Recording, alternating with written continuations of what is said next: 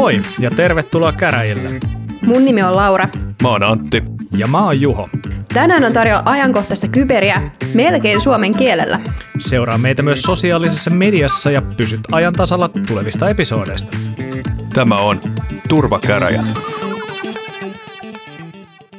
Hyvää huomenta ja oikein kaunista maanantaita sinne lumiseen Suomeen. Ja nyt on taas maanantai-aamu ja aika tulla kuulemaan, mitä kaikkea viime viikolla kybermaailmassa tapahtui. Ja matkaoppaina tässä mielenkiintoisessa matkassa kohti jännittäviä kyberasioita toimii Juho Jauhiainen ja Laura Kankaala sekä minä, Antti Kurittu, oppaine tänään.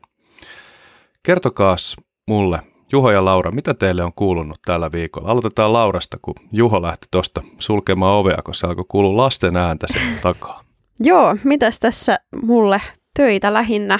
Ää, aloitin siellä taas f kuralla tuossa, no on siitä nyt jo kolmisen viikkoa, neljä viikkoa, mutta tota, siellä, siellä paljon erilako- erinäköisiä tietoturvajuttuja ja se menaiset artikkeli, missä mä olin, niin se päätyi myös nyt nettijulkaisuun, niin se on tuolla sitten kiertänyt internetissä myös. Siitä oli kiva huomata, että me ollaan sun harrastus. Kyllä. Joo. Mitä harrastat? Kahta karvanaamaa kerran viikossa. Google Meetin yli. Kyllä, toiset käy salilla ja toiset kuuntelee tämmöisiä ihania ATK-ihmisiä.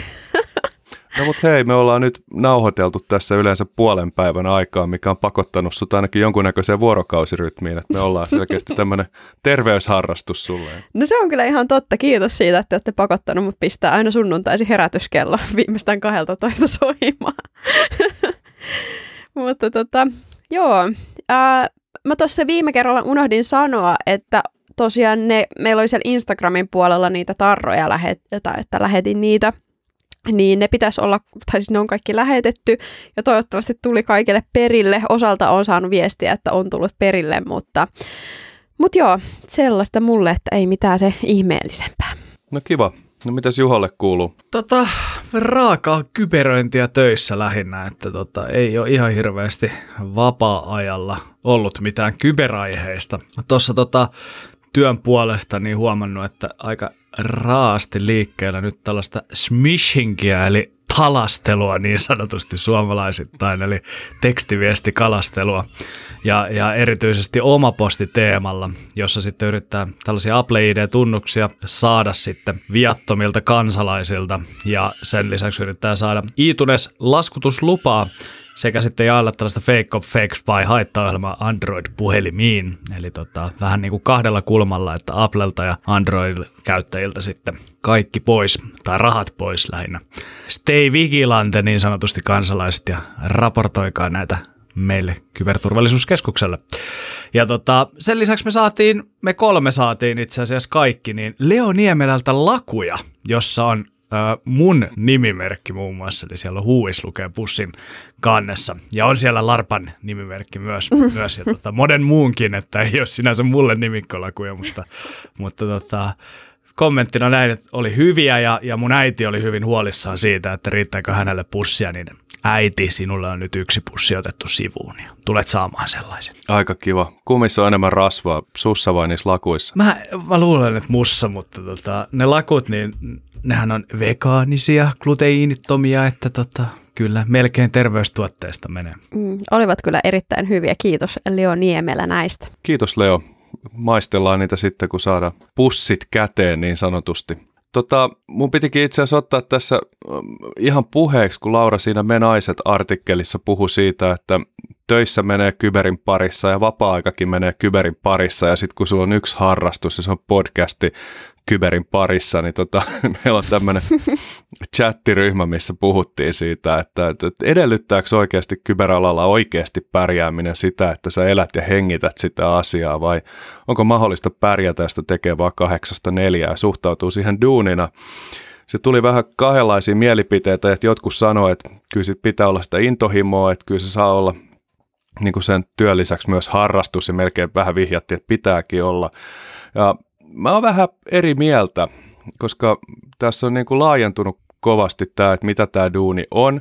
Että meillähän on sitä kovaa teknistä haksaamista ja se on varmaan semmoinen, että siinä on niin kuin sit oltava oltava niitä tunteja sisällä sitten työajan ulkopuolellakin, mutta mä aloin miettiä itseäni, niin en mä ainakaan työajan ulkopuolella ihan hirveästi käytä aikaa kyberiä. Ennen kuin Juho ehtii sanoa, että se myös näkyy, niin sanoisin, että ehkä mun työtehtävät on sellaisia, missä ei sit tarvii olla, olla just ne viimeisimmät työkalut just niin kuin parhaiten näpeissä. Että mitä mieltä te olette? Mä oon ainakin huomannut sen ja tota, sen, miksi sanoinkin siinä, että se on ehkä hyväkin välillä ajatella duunia siitä ysistä viiteen tai kasista neljään, neljään vaan, koska mä itse, yksi asia, minkä kanssa olen kamppailut etenkin nuorempana ja tänä päivänäkin on sellainen riittämättömyyden tunne. Ja, ja tota, tietoturva-alalla sellainen riittämättömyyden tunne on varmasti hyvin monella siellä tota, takaraivossa, mutta mä oon myös huomannut, että se, että tekee paljon ja yrittää enemmän, niin se ei poista sitä riittämättömyyden tunnetta, vaan tietyissä tilanteissa se jopa niin kuin pahentaa sitä.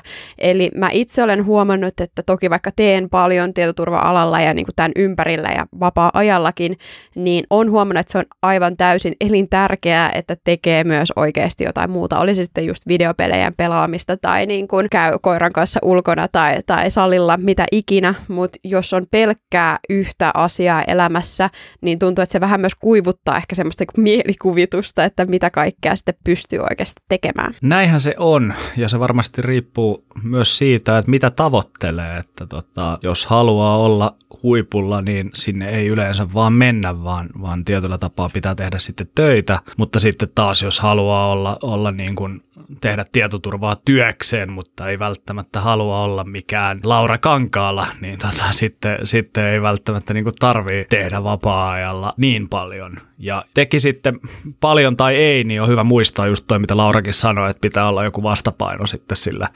kaikelle kurjuudelle, kurjuudelle siinä tota, alalla, alalla ja pitää sitten jotain, että mullahan on, mä, mähän on hyvin innokas jääkiekon pelaaja, ää, pelaan tällaisia harrastesarjoja, siis äärettömän huono jääkiekossa, mutta niin kun nautin siitä hyvin paljon, niin tota, teen sitten sitä, sitä ja nyt tietysti kun on ollut korona, niin siirtänyt sitten fokuksen tuonne kuntosalin puolelle ja äänikirjoihin, ja tota, mutta mut joka tapauksessa on niin hyvä olla joku ja en todellakaan kuuntele mitään tietoturva-äänikirjoja. Et pois se minusta, mm. mutta tota, siis niinku just se, että saa niinku aivot nollattua ja täysin irrotettua siitä asiasta, asiasta niin se on hyvin tärkeää. Mulla on vähän sama tuossa mielessä, että tota, tuo brassiujutsu nyt on semmoinen plaji, että siinä ei ihan hirveästi tule mietittyä työasioita, kun yrittää olla kuolematta.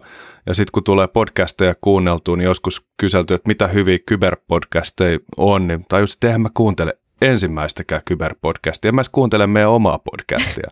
Mun... Niin kuuntelen kaikkea ihan muuta. Munkin on pakko myöntää, siis mä kuuntelen todella vähän podcasteja, niin kuin melkein en ollenkaan. Niin tota. Joo, mä, mä kuuntelen tosi paljon, mutta mä kuuntelen sitten ihan muista aiheista.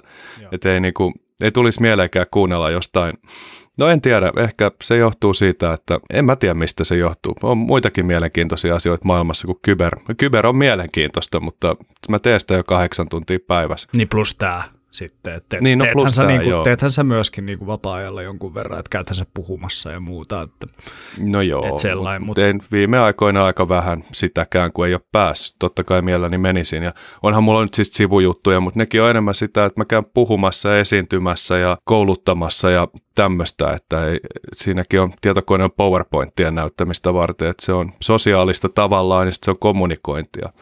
Ehkä se on se, se, missä mä oon vähän parempi kuin komentorivillä. Joo, mun täytyy kyllä sanoa, että mä, mä kuuntelen jonkun verran myös niin kuin tietoturvaan liittyviä podcasteja, että tota, äh, en meidän, mutta tota, muita podcasteja. että se on jotenkin iron, kiusallista kuunnella itseään, itseään. että Hakkerin radiota kuuntelee, siellä on pari kertaa kyllä tullut meidän, mutta silloin on yleensä vaihtunut kanavaa sitten.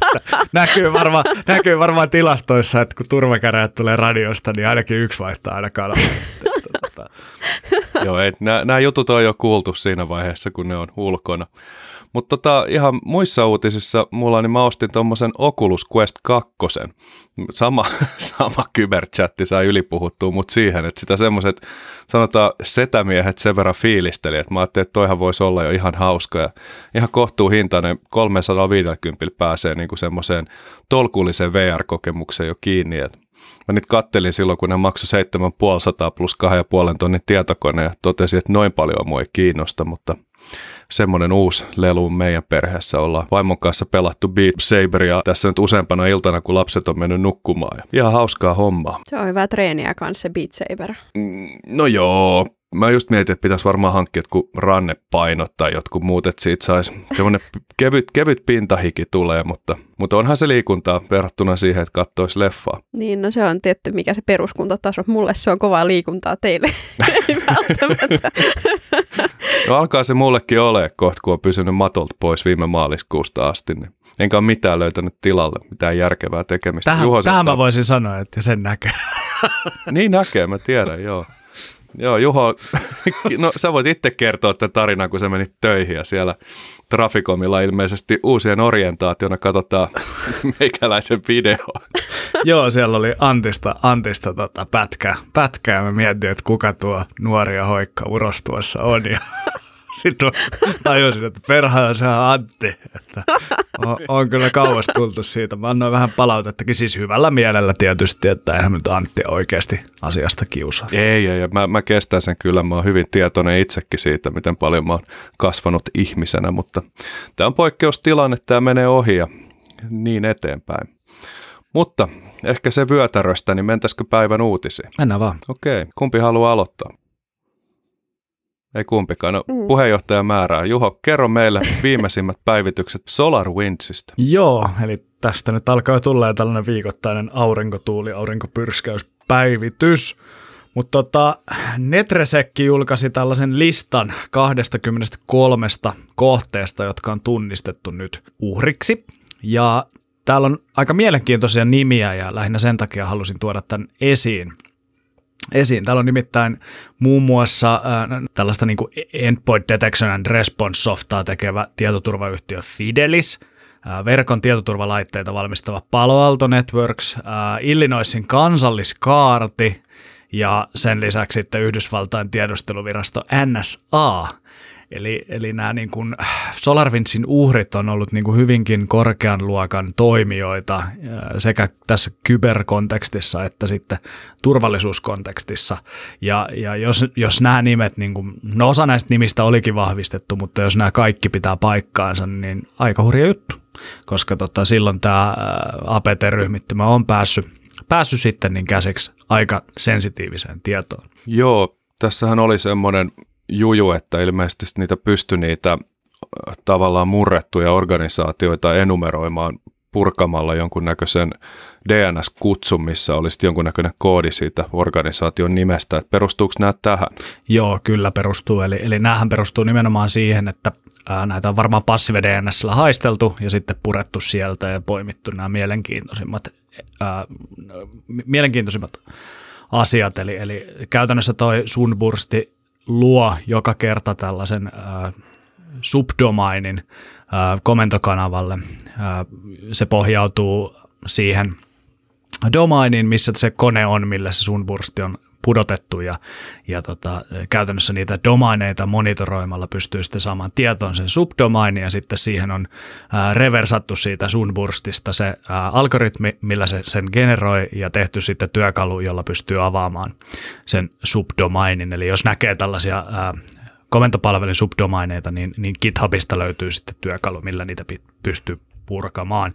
Pieni rajoite siinä on sellainen, että jos se domain on hyvin lyhyt, niin se, se ainakaan silloin, kun sitä katselin, niin se työ se tota, ei, ei osannut purkaa lyhyitä domaineita.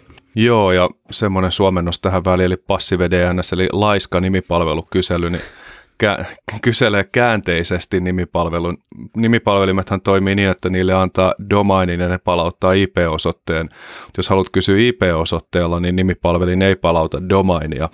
Sen takia on tämmöisiä passive DNS-sensoreita usealla ylläpitäjällä, jotka sitten tallentaa näitä nimipalvelukyselyitä historialliseen logiin, mistä sitten voi käydä myöhemmin kysymässä IP-osoitteella, että mitkä kaikki domainit on tähän osoittanut tämmöisessä tapauksessa, kun tiedetään sitten näitä IP-osoitteita, niin voidaan sitten hakea sieltä, tai tiedetään, kun se, mikä se muoto on, niin voidaan katsoa sitten historiasta näitä resolvoituja, eli kyseltyjä nimipalvelukyselyitä. Joo, ja nämä nimipalvelukyselythän menee verkossa salaamattomana, eli, eli näitä voi sniffailla sitten mistä tahansa verkon segmentistä, koska ne on salaamattomana siellä.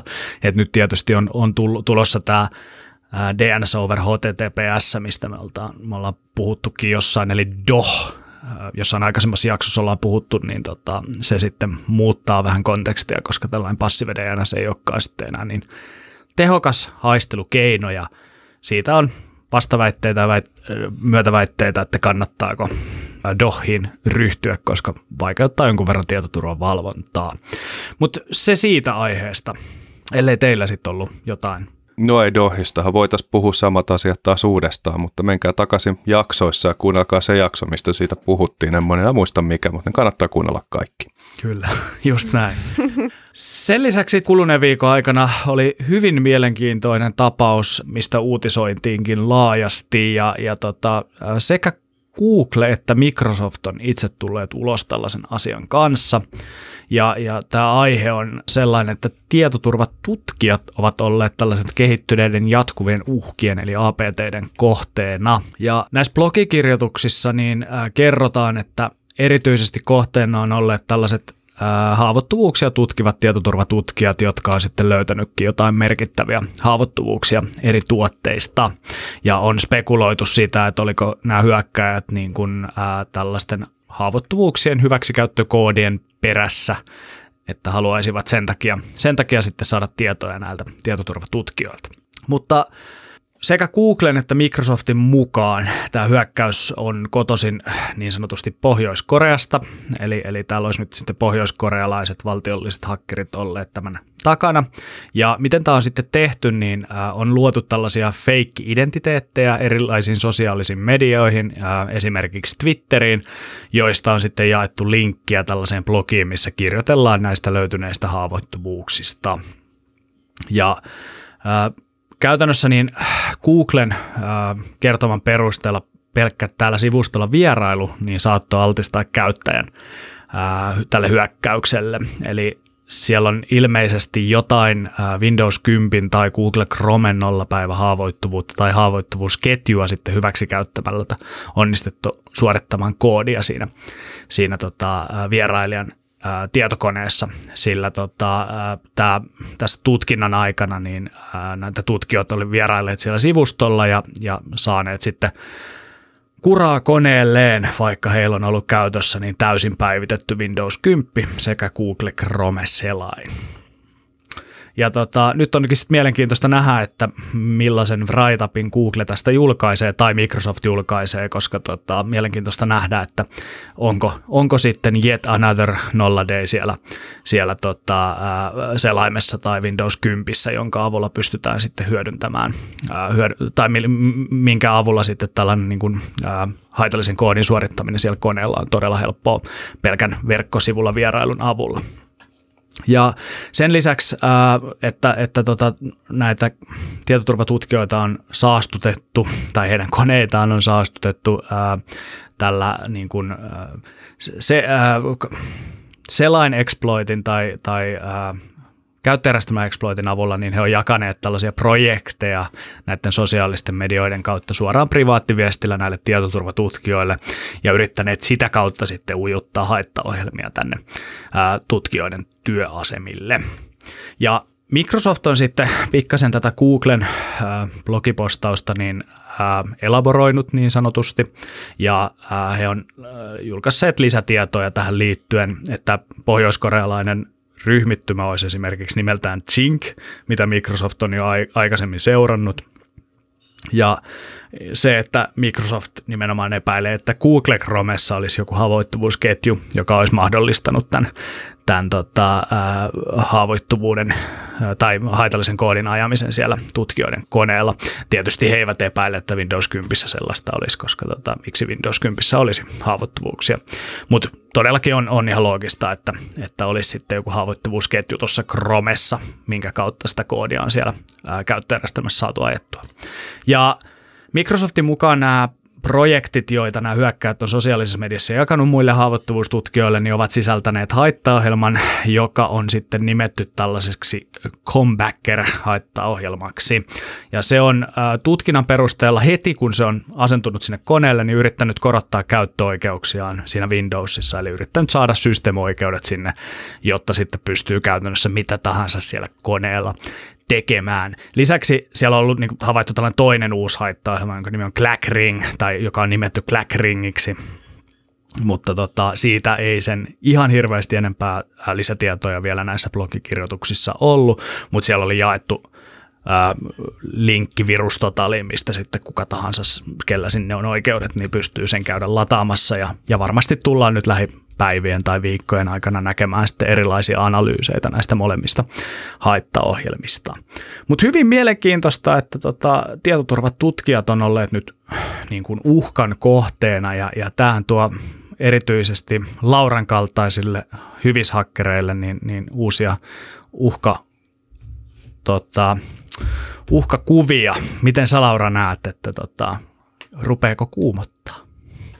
No tota, en mä näe mitenkään niin kuin, tai siis jotenkin yllättävänä omalla tavallaan, että tietoturvatutkijoita äh, kohdennetaan näin. Ja tämähän mun mielestä, mä en tiedä sanoitko sä Juho, voi olla, että multa meni ohi, mutta näitähän tietoturvatutkijoita ilmeisesti targetoitiin Twitterin kautta, että tuli paljon tämmöisiä DMiä ja näiden kautta sitten, niin mun mielestä se on ihan omalla tavallaan loogistakin, että jos haluaisi päästä jonkin tietynlaiseen tietoon käsiksi, mutta toisaalta niin ähm, miten se nyt sanoisi, en, en usko, että se on, tämä on mitenkään ainutlaatuinen keissi ja, ja niin kuin tässä on aikaisemminkin sanonut, että hyvä kuitenkin muistaa, että me kaikki niin kuin tälläkin foorumilla, Antti ja Juho ja minä, niin kun tietoturvan tar- parissa työskennellään, niin ne, ketä siellä, ketä vastaan me periaatteessa työskennellään, on nämä rikolliset juuri.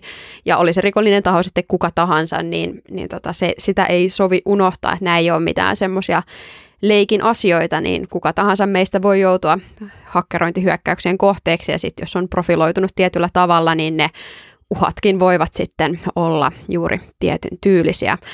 Että joo, sellaisia fiiliksiä herättää, mutta, mutta tota, joo, kannattaa kaikkeen olla ihan hyvin, hyvin varovaisia tuossa ja just, että tuollaisten niin yksityis- tai niin DM ja tämmöisten kautta lähestyminen on mun mielestä hyvinkin semmoinen niin looginen tapa myös näille hyökkäjille sitten lähestyä näitä tyyp- niin kuin tutkijoita. Yksi, mikä mua kiinnostaa tässä asiassa on se, että mistä Pohjois-Korea saa tämmöiset niin kuin kyberhyökkäysresurssit, kun ottaa huomioon, että Pyongyangin yliopisto ei ole mitenkään tunnettu silleen niin kuin korkeatasoisesta opetuksesta, kun se koko maa elää käytännössä semmoista keskiaikaista maatalouskulttuuria, mutta ne on jatkuvasti uutisissa tämmöisten edistyneiden kyberhyökkäysten johdosta, niin mua niin kuin kiinnostaa, että mistä nämä tulee ja miten ne kouluttaa itseänsä, että käykö siellä sitten jotain kiinalaisia ja venäläisiä hakkereita pitämässä jotain koodausleirejä vai onko Oletteko te törmännyt mihinkään uutisiin, mistä tämä kyvykkyys rakentuu? En ole törmännyt, kyllä. Että olisi, olisi hyvin mielenkiintoista tietää, että mikä siellä on. Että eikö, ilmeisesti,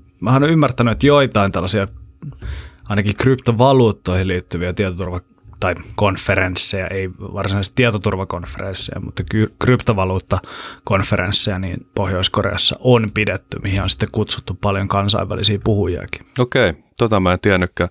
Sen mä tiedän, että kryptovaluutat kiinnostaa siellä kovasti, ehkä siksi, että ne on niin kovassa kauppasaarassa ja on niin jumissa se maa, sanotaan, että niillä ei ole mitään myytävää maailmalle eikä valuuttaa, millä ostaa mitään, niin se on ihan ymmärrettävää, että ne kryptovaluutoista kiinnostaa, kiinnostuvat.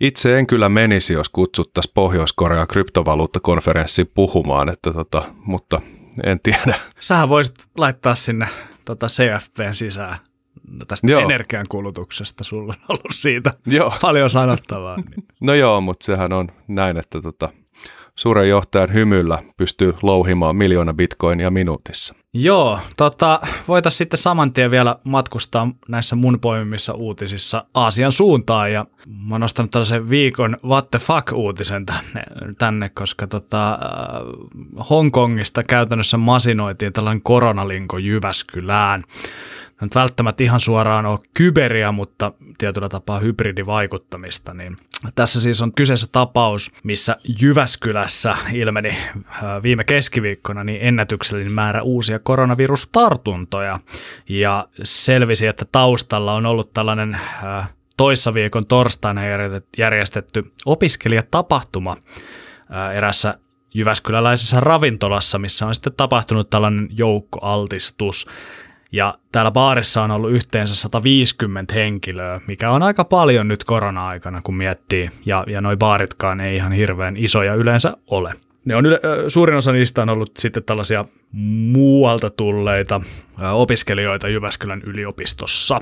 Ravintola ei itse, tai ainakin itse kiistää, että heillä ei olisi ollut mitään tekemistä tämän tapahtuman kanssa, vaan tämä tapahtuma olisi järjestetty nimenomaan sillä tavalla, että hei, meillä on tapahtuma ravintolassa, mennään sinne, koska se on auki.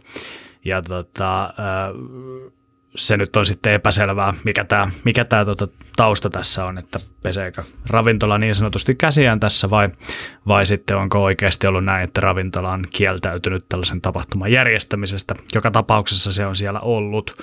Ja ää, sitten kun tätä tapahtumaa ruvettiin hieman tutkailemaan, niin selvisi, että tämä on tällaisen International Student Festivalin järjestämä tapahtuma ja tämä someprofiili, tai nämä someprofiilit on ilmeisesti oikeasti ollut irrallisia tästä oikeasta International Student Festivalista, mitä he väittävät olevansa ja, ja tämä organisaatio, joka näitä valeprofiileja pyörittää, niin on sitten Hongkongissa, eli, eli käytännössä toisella puolella maailmaa. Ja, ja tota, tämä on niinku käsittämätöntä, että käytännössä siis 8000 kilometrin päästä Suomesta niin aiheutti tällainen joukkoaltistus koronalle, mikä kuulostaa niin kuin suhteellisen absurdilta, ää, vaikka elämmekin vuotta 2021, joka on vuosi Roskiksen palamisvuoden jälkeen. Mä kävin itse asiassa vähän katsomassa sitä Facebook-sivua ja mulla on tälle hirveän paljon yksinkertaisempi selitys kuin mitä lehtimiehet oli spekuloinut. Siellä oli International Student Festivalin someprofiili, joka sisälsi ihan valtavan määrän tämmöisiä tapahtumia. Ja niitä oli ihan ympäri maailmaa, niitä oli joka paikassa. Tuossa oli esimerkiksi 14 päivää oli yli 30 tapahtumaa. Siellä sun täällä, mitä ihmeellisimmillä otsikoilla. Ja jokaisen tapahtuman kohdalla oli linkki, että osta tästä liput. Joten on aika todennäköistä, että tässä on kyse tämmöisestä skämmeristä, joka ilmoittaa, että olemme järjestäneet bileet tässä ja tässä paikassa, tästä linkistä voit ostaa liput. Ja niille ei ole mitään tekemistä sen ravintolan kanssa, ne mitään tekemistä sen paikan kanssa, tai ne ei ole järjestänyt oikeasti yhtään mitään. Että ne vaan myy lippuja tapahtumaan, ja sen jälkeen ne injektoi tämmöisiä feikkiprofiileita tämmöisiin opiskelijaryhmiin, varsinkin vaihto missä ne hehkuttaa näitä bileitä, ja sitten jengi menee ja ostaa lippuja skämmeri kuittaa rahat, porukka menee baariin ja sitten ne on siellä baarissa ja sitten niillä on bileet.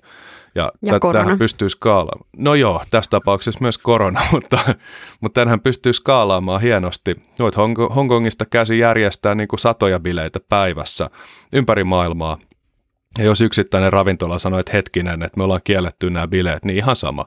Samana päivänä oli 30 bileet. Sä myyt jokaiseen 150 lippua 7 euroa kappale, niin siitä aika nopeasti voi laskea, että kuinka paljon tällä hommalla tienaa.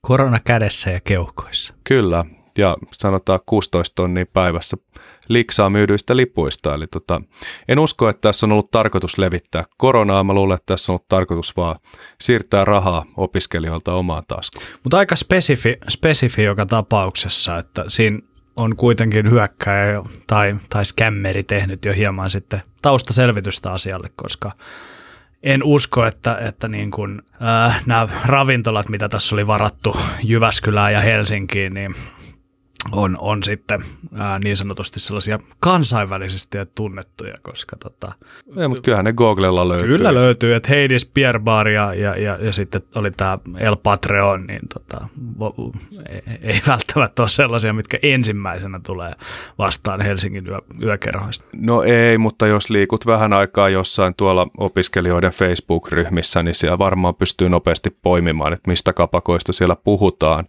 Ja mä en tiedä, onko tässä oltu tosiaan yhteydessä näihin ravintoloihin, että saadaanko järjestää. Että semmoinen käsitys tuli, että oltaisiin oltu, mutta varmaan sitten vaan heitetty sähköpostia sinne. Mm, mutta eipä tiedä nyt varmaan sanottu, että se on peruttukaan, että niinku, eikä varmaan lippurahoja palauteltu. Mä itse asiassa luin jossain, että järjestäjä aikoo palauttaa lippurahoja, mutta mä en... en, en... No aikoo. Niin, kyllä, se on, se on loistava, loistava kysymys, mutta siis näähän oli, no seitsemän euroa saattaa olla opiskelijalle iso raha, mutta ei se nyt tietyllä tapaa niin, niin ole työssä käyvälle ihmiselle mikään suuri menetys.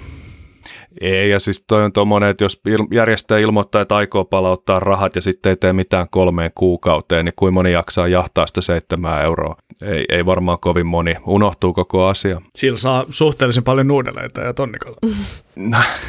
kyllä, kyllä. Mutta joo, mielenkiintoinen kaiken kaikkiaan, että tällä tavalla kävi ja ikävää, että korona niin paljon tarttui.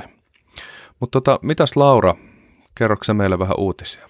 Joo, mä voisin nopea päivittää tätä meidän kotimaan vastaamotilannetta, mutta tota, ei mennä siihen varmaan sen enempää näistä tota, ää, muita kuin mitä ollaan sitten uutisoitu tuossa menneellä viikolla. Eli Helsingin Sanomat viime viikon alussa uutisoi siitä, että tämä marraskuussa vastaamon toimitusjohtajana ja hallituksen puheenjohtajana aloittanut Heini Pirttijärvi irtisanoutuu ja on eronnut yhtiön toimitusjohtajan ja hallituksen puheenjohtajan tehtävistä.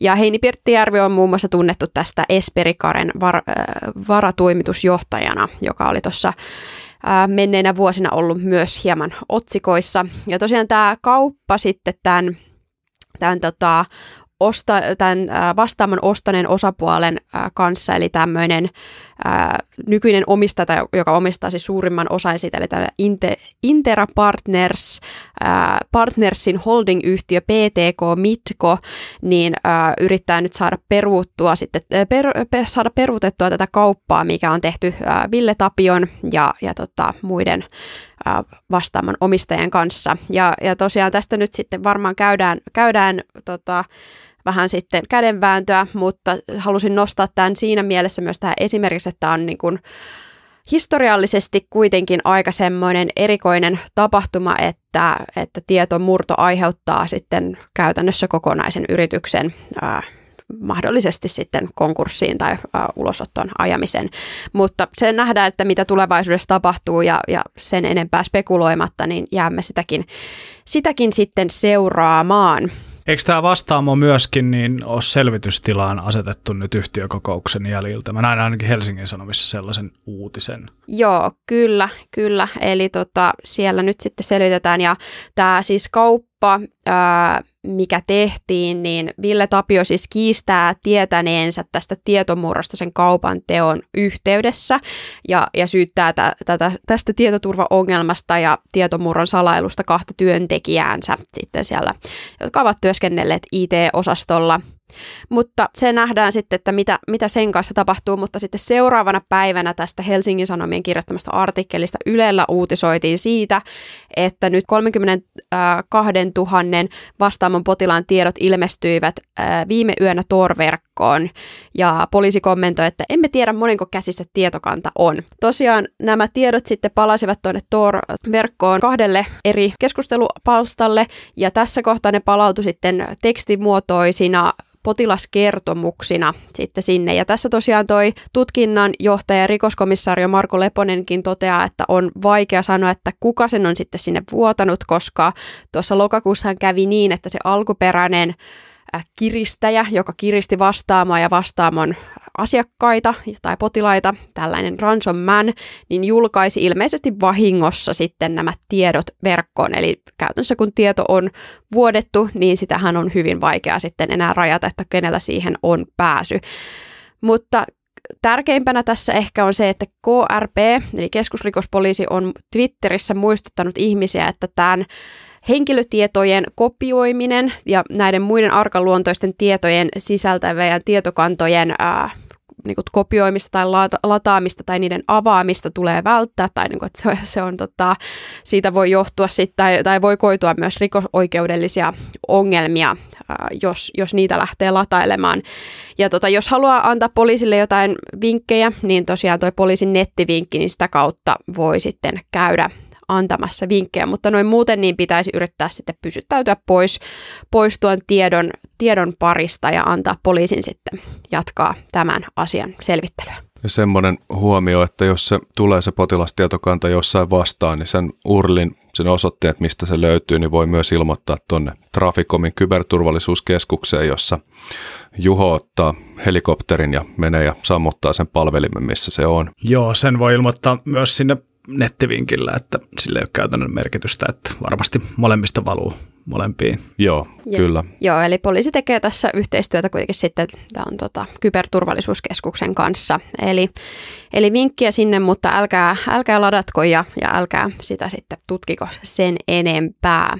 Älkääkä jakako, se on ehkä se niin kuin näistä vielä oleellisempi, että sitä Jep. ei sitten enää, enää löytyisi uusista paikoista. Kyllä. Mutta joo, sitten vastaamosta ehkä sellaisen hieman äh, tuonne taas Yhdysvaltain puolelle, mutta myös hyvin globaalisti. Äh, no, oli kyllä Suomeenkin vaikutusta niin, niin tapahtuneeseen asiaan, mikä ei suoraan myös tietoturvaan ehkä liity, mutta kyllä minä tästäkin sitten sain tietoturvakulman kaivettua. Eli Redditissä tällainen subreddit kuin Wall Street Bets alkoivat tuossa ihan toden teolla menneillä viikoilla mylläämään osakemarkkinoita. Ja haluaisin tässä kohtaa vielä flexaa, että mehän mainittiin Wall Street Bets kolme viikkoa sitten mun mielestä täällä käräjillä ää, siinä yhteydessä, kun Antti kertoi myynneensä bitcoineja. Stonks. Me ollaan aikaansa edellä. Kyllä. Silti köyhiä. niin, se on totta. Ei, ei se muuta mihinkään. Jep, mutta tota, halusin vaan tässä mainita, että, että oli, oli siitä, siitä maininta. Ja tämä Wall Street Bets on siis tällainen aivan täysin sanoisin niin osakekasino subreddit, missä sitten tota, yllytetään muita käyttäjiä sijoittamaan paikkoihin ja, ja tota, tyypillisesti myös sitten menettävät hyvin paljon, paljon rahaa, että siellä tehdään tämmöisiä YOLO, You Only Live Once sijoituksia, ja siellä on myös hyvin tämmöinen 4chan-mäinen kielenkäyttö, eli ei mitenkään sal- salonkikelpoista ää, tota, materiaalia sinänsä. Ja sitten tota, mä veikkaan, että ylipäätänsä tällaisen niin subredditin kasvamiseen on auttanut se, että me ollaan paljon kotona ja, ja koronan niin kuin edes auttamana, niin varmasti niin kuin on ollut sitten aikaa perehtyä tällaisiin asioihin. Sitten on tämmöisiä sovelluksia, kuten Robin Hood ja Webull ja tällaisia, mitkä sitten mahdollistaa hyvinkin helpon tällaisen osakekaupan käymisen – ja tota, myös ehkä hieman niin pelillistää sitä. Ja esimerkiksi Robin Hood ei ota mitään komissiota siitä osakekaupan käymisestä. Joo, tämä vaikutti mun silmään ainakin ihan perinteiseltä pyramidihuijaukselta, mutta tota, jatka toki, että miten tämä käytännössä toimii. Joo, no tota, mä en tosiaan ole mitenkään tätä osakekauppa-ekspertti tai mitenkään näissä asioissa sille hirveän vihkiytynyt, mutta, mutta tota, ehkä voisi tähän, niin kuin, että mistä tämä alkoi ja mihin tämä niin kulminoitu, niin lähtee hieman ja mennä takaisin historiaan. Eli tällainen äh, Keith Kill, eli äh, Deep Fucking Value tunnettu äh, henkilö tuolla äh, subredditissä, äh, postasi elokuussa 2019 ensimmäisen kerran kuvan siitä, että hän oli sijoittanut GameStopiin. Ja GameStophan oli tota, tai on ollut hieman taloudellisissa vaikeuksissa, mutta tämä Deep Fucking Value oli sitten tehnyt tästä analyysiä, että loppujen lopulta se niin kuin yhtiö ei ole oikeasti niin huonossa jamassa kuin mitä ehkä sitten voisi olettaa. Ja sitten tuossa viime vuoden loppupuolella niin se GameStop alkoikin jo tekemään sitten hieman enemmän ää, profittia. Ja tota, tämä sitten tuossa pari viikkoa sitten, no reilu viikko sitten kulminoitu siihen, kun tuolla Wall Street Bets-kanavalla sitten aktivoiduttiin oikeasti tähän, että GameStopia esimerkiksi tehdään, tai että paljon tämmöiset hedge fundsit, mitkä on tämmöisiä suojarahastoja, niin shorttaa GameStopia. Shorttaaminen siis tarkoittaa näin niin kuin lyhyesti sanottuna sitä, että ne toivoo, että osakkeen arvo laskee, niin sillä tavalla ne voi tehdä enemmän voittoa, koska ne on, ne on tota, sitten ostanut sitä osaketta ää, tiettyyn hintaan ja sitten se osakkeen hinnan laskeminen auttaa heitä saamaan siitä enemmän voittoa itselleen. Joo, mä luin tuosta, mäkään en ole mikään talouskuru, mutta ilmeisesti se osake ikään kuin lainataan ja sitten myöhemmin ostetaan ja palautetaan, ja jos sen saa halvemmalla silloin, kun sä ostat sen, kun se oli silloin, kun sä sen lainasit, niin se erotus jää sulle voitoksi. Se on ilmeisesti se, miten shorttaaminen kansankielellä toimii, mutta tota... Myydään Joo. lyhyeksi on shorttaus käsittääkseni suomeksi. Joo. Joo. Kyllä, just näin. Eli, eli toivotaan, että se osakkeen arvo laskee. Äh, laskee. Ja Laskeaa tota... turkulaisittain. Kyllä. Sä voit puhua Turkuun, kuka ei tuomitse täällä. safe space. Paitsi mä. Aina saa kuulla tästä erikoisesta murteesta. Mutta joo, tosiaan ää, siellä subredditissa aktivoiduttiin ja ehkä myös hieman tämmöisessä poliittisessa mielessä ja alettiin sitten äh, jahtaamaan tällaisia tietynlaisia sijoittajahahmoja ja niin haluttiin, että he menettävät esimerkiksi paljon rahaa tässä. Eli sitten äh, jengi osti paljon osakkeita suoraan tai sitten tämmöisiä call optioneita, millä saatiin sitten tämä hinta aika monen sadan prosentin kasvuun ja, ja täällä sitten monet varmasti niin kuin niittivätkin hyvää voittoa ja, ja sitten tota, tällaiset äh, hedge fundit tai nämä suojarahastot, jotka on nyt shortannut tai olivat shortanneet GameStopia, niin joutuivat tekemään niin, että he joutuivat investoimaan lisää siihen ja te- tekemään tämmöisen short squeezin, eli, eli vähän niin kuin kompensoimaan mahdollisesti niitä sitä shorttaamisesta tulevia tai siitä lyhyeksi myymisestä tulevia tappioita. Mutta käytännössä tarkoitti sitä, että tämä lähti ihan eksponentiaalisen kasvuun ja GameStop ei ollut ainoa tällainen osake, mitä sitten lähdettiin tuolla Wall Street Betsissä ää, tota, rummuttamaan ja, ja myymään ja, ja tota, tuolla Juho näyttää siltä, että torilla tavataan, koska Nokiahan lähti myös huimaan kasvuun, että Nokiasta tota, siellä myös keskusteltiin paljon ja muun muassa Elon Musk ja muut tällaiset tunnetut äh, Twitter-persoonat siitä twiittailivat, niin, niin tota, siellä saattoi huomata osakkeen omistajat myös Suomessa, että, että siellä tuli pienoista piikkiä siihen. Se, mikä tässä oli, oli jännä kulma, just tämä tämmöinen poliittinen, että se kytkettiin ikään kuin, että nyt me näytetään noille Wall Streetin porhoille. Eli nyt, nyt pienikin ihminen voi rikastua osakkeilla, mutta sitten kun tota vähän, vähän katsoo, että miten siinä sitten oikeasti tulee käymään, niin ihan sama homma kuin tämmöisissä Bitcoin-kuplissa sun muissa. Että ne, jotka oli alussa siinä messissä, rikastuu ja loppujen lopuksi ne, jotka tulee siihen sitten myöhemmin mukaan, maksaa niiden ensin tulleiden voitot. Sen takia mä kutsun sitä pyramidihuijaukseksi, että mihinkään Wall Streetin valtaviin miljardirahastoihin tällä ei ole juurikaan vaikutusta. Et hetken aikaa destabiloi markkinoita ja varmaan vähän häiritsee ja onhan se tietenkin jolo ja lol katsoa, kun susta puhutaan jossain CNN Manilla, että nämä Redditin nimimerkki Potato in Ass kyykyttää jotain korkeasti koulutettuja ekonomeja. Mutta... Se oli deep fucking value, ei potato in ass, sorry. No joo, tämä oli yhdestä meemistä, mutta kuitenkin mun, mun, mun käsitykseni tästä on se, että tämä, tämä ei nyt välttämättä ihan kauheasti tämä niin sanottu status quo heiluttanut, mutta tämmöisellä narratiivilla ainakin saatiin sit ihmiset innostumaan siitä, että ei ole ainoastaan niin kuin taloudellista kikkailua ja osakkeella pelaamista, vaan tämä on, niin kuin, tämä on vähän tämmöistä niin kuin pienen ihmisen kapinaa sortavaa systeemiä vastaan. Se, että mm-hmm. oliko se narratiivi masinoitu vai syntyykö se orgaanisesti, niin on sitten mielenkiintoinen kysymys, mutta ei sitä varmaan haittaa ollut niille, jotka tämän silloin alussa käynnisti. No siis nimenomaan tämä, ja tästä nyt päästään ehkä just siihen niin kuin tietoturva- ja ehkä tietosuojavaikutuksiinkin, mitä mun mielestä tällä on. Uh, toki niin kuin, tässä on niin kuin, suoraan semmoisia rahallisia tappioita, mutta just se, että toi Wall Street Bets uh, ei alun perin ollut mitenkään hirveän ehkä poliittinen kanava, mutta sitten jossain vaiheessa siitä tuli sellainen, että, että nyt niin kuin, halutaan esimerkiksi kurittaa jotain niin kuin, tiettyä miljo- miljonääriä, joka sijoittaa tai shorttaa jotain tiettyä osaketta ja niin kuin, niin kuin sitä kautta uh, päästä semmoiseen, niin osoittaa sitä asemaansa. Mutta sitten jos miettii tätä niin kuin lopputulemaa, niin ensinnäkin mun mielestä tässä on tämmöinen niin kuin ison mittakaavan social engineering hyökkäystä, tämmöinen sosiaalinen insinööröinti, että saatiin jostain niin iso meme, että saadaan jengiä sit sijoittamaan rahaa. Ja tässä on myös hyvä sitten just miettiä sitä, että kuka tästä hyötyy ja kuka ei hyödy. Ja mitä Antti tuossa sanokin, että kuitenkin loppujen lopulta joku joutuu siinä luultavastikin maksumieheksi. Ja mä en jotenkin jaksa uskoa, että se, että vaikka nyt niin kuin jotain suojarahastoa tässä kuritettaisiin, niin siellä on kuitenkin niitä henkilöitä, jotka tekevät tätä rahan tekemistä työkseen ja varmasti osaavat kääntää tämänkin tilanteen sitten omaksi edukseen niin tota, tässä niin kuin toki niin kuin tietyt yksittäiset sijoittajat varmasti äkkirikastuivat, mutta mä näen myös sen, että tässä tulee myös hyvin paljon äkkiköyhyyttä sitten, kun tämä piikki tästä ta- taittuu.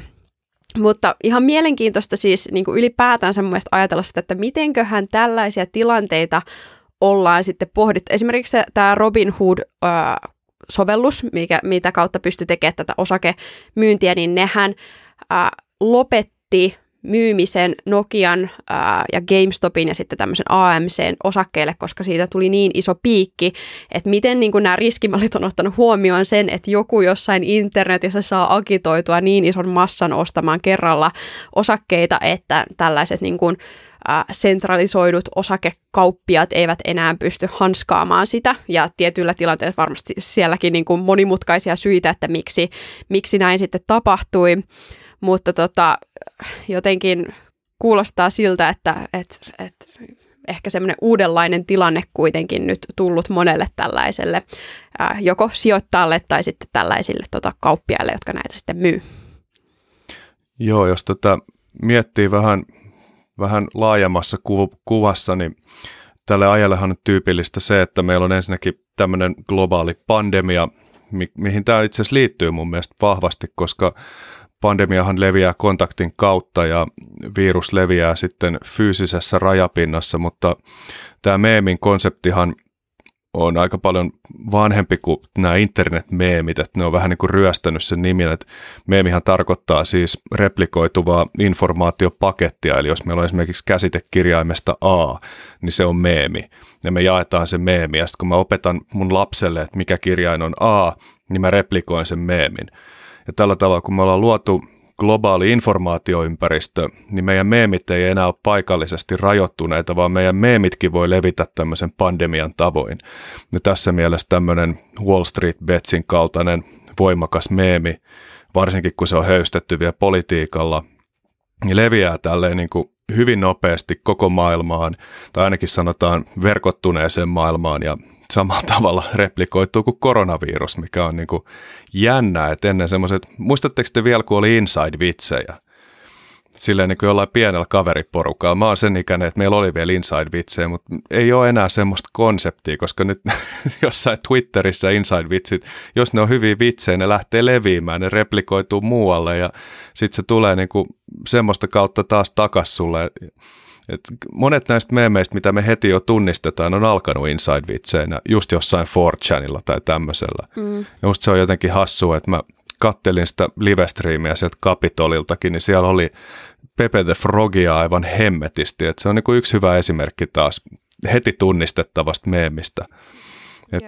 Tämä on ehkä yksi tämmöinen, niin kuin sanotaan, pandeeminen meemi kanssa tämäkin, että toki nyt taloudellisessa rajapinnassa, mutta mm. tosi mielenkiintoista nähdä, että kun näitä tämmöisiä levi.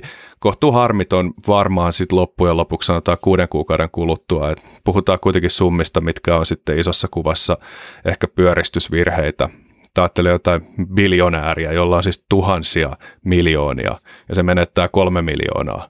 Niin joo, iso summa, mutta silleen niin kuin ihan sama sillä. Niin, ja tässäkin kohtaa mä veikkaan, että sen niin kuin isoimman laskun tulevat maksamaan ne yksittäiset sijoittajat, eikä nimenomaan nämä isommat toimijat.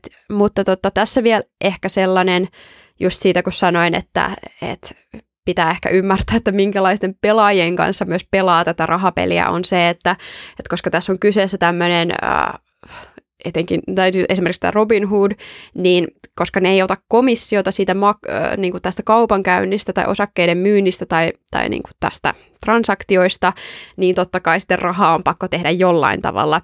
Ja se, miten Robin Hood tekee esimerkiksi rahaa, on se, että ne myy sitten tätä osto-myymiskäyttäytymistä eteenpäin, ää, muun muassa tällaisille Citadel Securities-kaltaisille ää, firmoille, mitkä sitten on tämmöisiä niin kuin isompia firmoja, missä on sitten muun muassa yksi, yksi niiden niin business ää, on se, että ne te, tekee tämmöistä automatisoitua markkinointia, tai siis niin kuin myyntiä, osakemyyntiä ja, ja analysointia ja tämmöistä, niin siinä vaiheessa, jos me niin kuin yksittäisinä sijoittajina niin kuin joudutaan pohtimaan, että mihin me sijoitetaan, niin se, se meillä on jo sellainen ehkä pieni, ää, miten se sanoisi, huonompi asema siinä, että meillä ei esimerkiksi ole pääsyä välttämättä tällaisiin tietovarastoihin, että me nähtäisiin sitä ana, niin kuin analytiikkaa ja sitä niin kuin ajankohtaista trendiä, että mihin sijoitetaan ja mitä, mitä kannattaa ostaa. Et tässäkin on se klassinen, että jos, jos käyttää jotain tämmöistä, mistä ei tarvi erikseen maksaa, niin, niin sitten sinä olet luultavasti se tuote tavalla tai toisella. Niin, niin tota, sellainen kulma vielä tähän.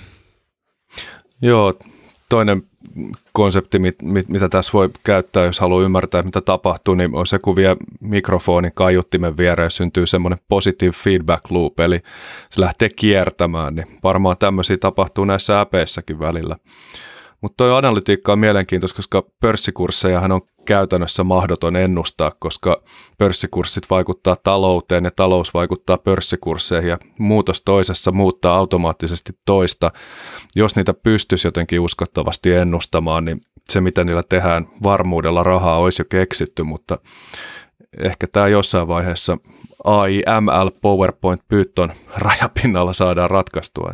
Jep, tuskin semmoista niin kuin ihan täysin, tai siis ei olekaan mitään semmoista, joka pystyy täysin sataprosenttisen full-proof tota, investointiportfolio rakentamaan, mutta, mutta varmasti semmoista, mikä niin kuin todennäköisyyksiä laskien pystyy vertaamaan, että mikä on se todennäköinen ää, tapahtuma tulevaisuudessa jollekin kurssille, mutta, mm. mutta tämä menee ehkä semmoiselle osa-alueelle, mikä ei ole täysin minun äh, forte, niin ehkä en kommentoi siihen enempää. Uutis loppuu vielä turvakäreet betsivinkki. Sijoita vaan sen verran, mitä sulla on varaa hävitä. Klise. Se on, se on aika hyvä. Don't se on go aika YOLO. hyvä betsivinkki. Joo, Never go full YOLO. ja häiriöitä tullaan näkemään systeemissä niin kuin kybervaikuttamisen ja hybridivaikuttamisen keinoilla ihan varmasti tulevaisuudessakin, mutta mielenkiintoinen yksi semmoinen. Mä voisin lopetella tämän meidän pitkähköksi venyvän jakson erittäin hyvillä uutisilla, eli tota, Europol on onnistunut tallaamaan niskan päälle tämmöistä hyvin ikävää bottiverkkoa kuin Emotet. Siellä on pari vuotta valmisteltu, valmisteltu tämmöistä operaatiota, missä otettiin alas satoja Emotetin palvelimia ja otettiin kiinni paljon paljon ihmisiä. Emotethan on tunnettu tämmöinen alko pankkitrojalaisena. Me ollaan siitä varmasti puhuttu joskus aikaisemminkin, niin vuonna 2014 on lähtenyt alun perin liikkeelle. Sitä on levitelty Word-dokumenttien kautta. On ollut semmoinen keskeinen väylä, eli on exploitattu Wordissa olevia haavoittuvuuksia ja aina vähän, vähän niin kuin ajankohdalle sopivaan aikaan niitä viestejä. COVID-19-teemasiakin oli siinä muistaakseni maaliskuun puolella jonkun verran että levitettiin. Ja se, mikä Emotetista on tehnyt, tehnyt niin kuin huolestuttavan, on se, että se, siihen liittyy enemmän tämmöinen niin kuin rikollinen business taustalle, että se ei ole vaan se Emotet haittis, vaan se on, se on ennemminkin infrastruktuuri, minkä kautta sitten myydään pääsyä organisaatioihin ja firmoihin ja ehkä yksityistenkin koneille tuosta emotetin levitystavasta vielä, että, että sehän nyt varsinaisesti, tai no, jos makrot voidaan laskea Wordin eh, haavoittuvuuksiksi, niin, niin silloin exploittaa haavoittuvuutta, mutta yleensä ne on niin kuin makrodokkareita, että sinänsä ei vaadi, vaikka sulla olisi täysin päivitetty Wordi, niin voit olla uhri, oli sitten emote tai mikä tahansa muu, mutta vaatii yleensä sen käyttäjäinteraktion, että sallii makrot. Joo, toisaalta eikö niiden makrojen pitäisi jonkunnäköisessä kontekstissa pyöriä siellä, että ei että jos makrojen kautta saa esimerkiksi persistenssin käyttöliittymä tai siis käyttöjärjestelmätasolle, niin eikö tämmöinen voitaisiin kuitenkin arvioida haavoittuvuudeksi vai onko se vaan toimii niin kuin on tarkoituskin toimia? Kyllä, näinhän se on Microsoftin toimesta, että ei Microsoftilla ole mun käsittääkseni mitään tavoitetta edes korjata niitä makroja. Okei. Niin siinä on se ongelma, kun siellä on se VBA-skriptauskieli, mikä mahdollistaa sen, että voi ajaa siis komentoja, mitkä ei, ei vaikuta vaan siellä niin Word-dokkarin tai Excel-dokkarin sisällä, vaan että pystyy ajamaan siellä niin kuin käyttöjärjestelmätasolla esimerkiksi PowerShell, että toki niin kuin tunnistaminen näillä on jo paljon paremmalla laadulla kuin mitä se oli vaikka sanotaan muutamia vuosia sitten, että, että yleensä noissa joutuu sitten vähän kikkailemaan, että miten pääsee esimerkiksi Windows Defenderin ohi tai että miten pääsee muiden antivirustuotteiden ohi, mutta siinäkin pienellä, pienellä researchilla varmasti löytyy semmoisia tapoja, miten ujuttaa sitä ikävää koodia ajoa. Joo, eli Microsoft fix your shit, koska tämä on ollut sama riesa jo vuosikausia. Ja siinä nappulassa, kun lukee ota sisältö käyttöön ainakin suomenkielisessä Wordissa, niin siinä voisi lukea jotain vähän merkityksellisempää, kuten esimerkiksi asena emotet painamalla tästä. Mutta tota, joo, tää on, tässä näkyy tämä kyberrikollisuuden ammattimaistuminen ja spesialisoituminen, mitä ollaan nyt havaittu viime vuosina. Eli meillä on alkaa näissä ammattimaisissa toiminnoissa, niin harvemmin ole enää semmoisia niin kuin full stack hyökkäjiä, että ne itse koodaa oman maltsunsa ja sitten hyökkää sillä, vaan toimitaan juuri näin, että myydään niin kuin infrastruktuuria levitetään haittaohjelma, että saadaan jalansia erilaisiin paikkoihin. Ja emotetti itsessään ei ilmeisesti ihan hirveästi tee varastaa ehkä tietoja ja tarjoaa takaoven, mutta sitä kautta on sitten levitetty esimerkiksi Trickbot-haittaohjelmaa sekä Ryuk kiristyshaittaohjelmaa, joista on sitten seurannut merkittävästi isompia ongelmia ihmisille, jotka joutuu tämän uhriksi. Ja emotettia on nyt tosiaan potkastu kunnon kiertopotkulla sääreen ja se on nyt ainakin jonkun aikaa alhaalla. Ja tässä oli semmoinen mielenkiintoinen käänne, mitä on pitkään tässä mietitty, että miksei näin tehdä, ja on esitetty hyviä syitä puolesta ja vastaan, että laivalvontaviranomaiset on käyttänyt tätä Emotetin infrastruktuuria tämmöisen asennuksen poisto-ohjelman jakamiseksi saastuneille koneille. Eli ne on jaellut, Malwarepytäs löysi tämmöisen niin kuin law enforcement fileiksi ne kutsuu tätä. Eli puskettu sieltä kaikille saastuneille koneille, mitä se komento, komentokanava infrastruktuuri tunsi, ja sinne on ajastettu sitten huhtikuulle se, että se poistaa tämän emotetin siltä koneelta ja siivoo jälkensä. Ja tämä on itse asiassa mun mielestä myönteinen asia. Tässä on tietenkin tämä eettinen kysymys, että jos sinne koneelle on saatu pääsy laittomasti, ja tota, sen jälkeen poliisi käyttää sitä laitonta pääsyä työntääkseen sinne siivousohjelmaan, niin onko sekin laiton pääsy, ja teknisesti ottaen varmaan onkin, mutta tota, siinä lopputuloshan on myönteinen, jos sulla on ollut haittaohjelma poistuu sun koneelta, niin ehkä tässä pienimmän haitan ratkaisu on toimia juuri näin. Ehkä me tarvitaan, sanotaan, juridinen viitekehys tämmöisille toimenpiteille niin, että niitä voidaan jatkossa tehdä laillisesti sen sijaan, että jätetään tekemättä siksi, että laki sanoo, että ei saa, että jätetään sitten koneita saastuneeksi. Tämä polku, mitä normaalisti kuljetaan, että ilmoitellaan koneiden omistajille, että sinulla on haittaohjelma ja se toimii tiettyyn pisteeseen asti, mutta kaikki ei tavoiteta, kaikki ei reagoi, kaikki ei ymmärrä, mistä on kyse.